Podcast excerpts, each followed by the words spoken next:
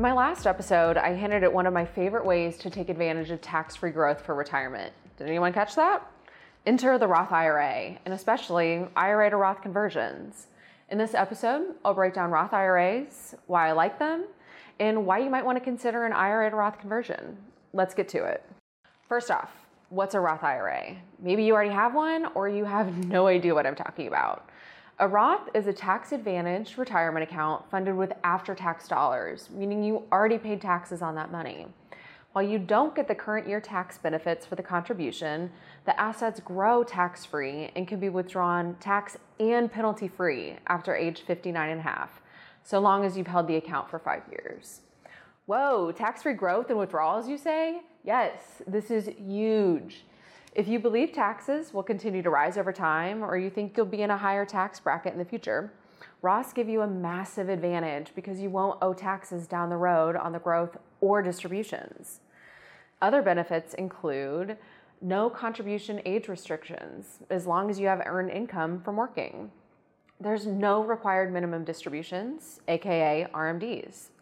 Unlike traditional I R As, the I R S does not require withdrawals at a certain age or for a certain amount for Roths. And let me tell you, no one enjoys making R M Ds on their traditional I R As. It means taxes due to Uncle Sam. There's no taxes for your heirs if they inherit your Roth I R A. Depending on the circumstances, heirs could still grow the account tax-free for years, maybe even decades. This makes it a great wealth transfer option. Of course, I can't praise all the benefits of Roths without mentioning any downsides. Roths have income limitations. For the twenty twenty-two tax year, your contribution can be no more than six thousand dollars or your earned income, whichever is less. If you're over fifty, you can contribute an additional one thousand dollars. However, this amount is reduced for income above one hundred twenty-nine thousand dollars and two hundred four thousand dollars for single or joint filers, respectively. And it's eliminated entirely if your income reaches one hundred forty-four thousand dollars and two hundred fourteen thousand dollars, respectively. Roths also have a five-year holding rule, meaning you must hold the assets in your Roth for at least five years, or else you may face a ten percent penalty. This applies to both funds contributed to a Roth or converted to a Roth. More on that to come. Roths also have an early withdrawal penalty. If you withdraw from your Roth before age fifty-nine and a half, you may be subject to a ten percent early withdrawal penalty. The same is true for traditional I R As, so this isn't exclusive just to Roths. You might be thinking, hey, well, what the heck? What if I can't contribute to a Roth? Why would you go through all these benefits if I can't take advantage? Enter the Roth conversion. I mentioned this in my last episode and earlier in this one. So what the heck is it? Well, an I R A to Roth conversion is exactly what it sounds like. It lets you move some or all of your retirement assets from a traditional I R A, rollover I R A, traditional four oh one k, et cetera, into a Roth I R A. You're telling me I can move my traditional retirement assets to a Roth and get the benefit of tax-free growth and withdrawals? Yep, I sure am. Okay, so what's the catch? Roth conversions sound like a great idea.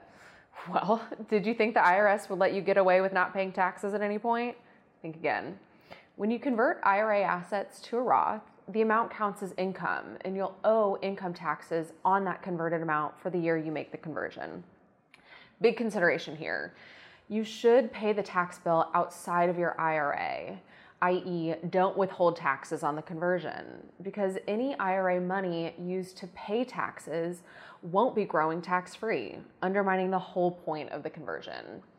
Keep in mind the income from the conversion could also bump you into a higher tax bracket. Yuck. But that money will now grow tax-free, will not have an R M D, and can be left to heirs tax-free. All right, so who should consider Roth conversions? People that think they'll be in the same or higher tax bracket in retirement, can pay the conversion tax in cash, won't need access to converted funds for at least five years, remember the five-year holding rule, and people that want to leave a tax-free legacy to their heirs. All right, classic disclaimer here. Of course, everyone's situation is different and all factors of Roths and Roth conversions should be considered. Okay, let's wrap this up. Do you want to take advantage of tax-free growth, no R M D in retirement, and money passed down to heirs tax-free? If yes, then a Roth I R A or Roth conversion may be for you. Roths offer incredible tax advantages, flexibility, and can help you grow your assets for retirement and beyond. Would you consider a Roth or Roth conversion? Let me know. Thanks for joining.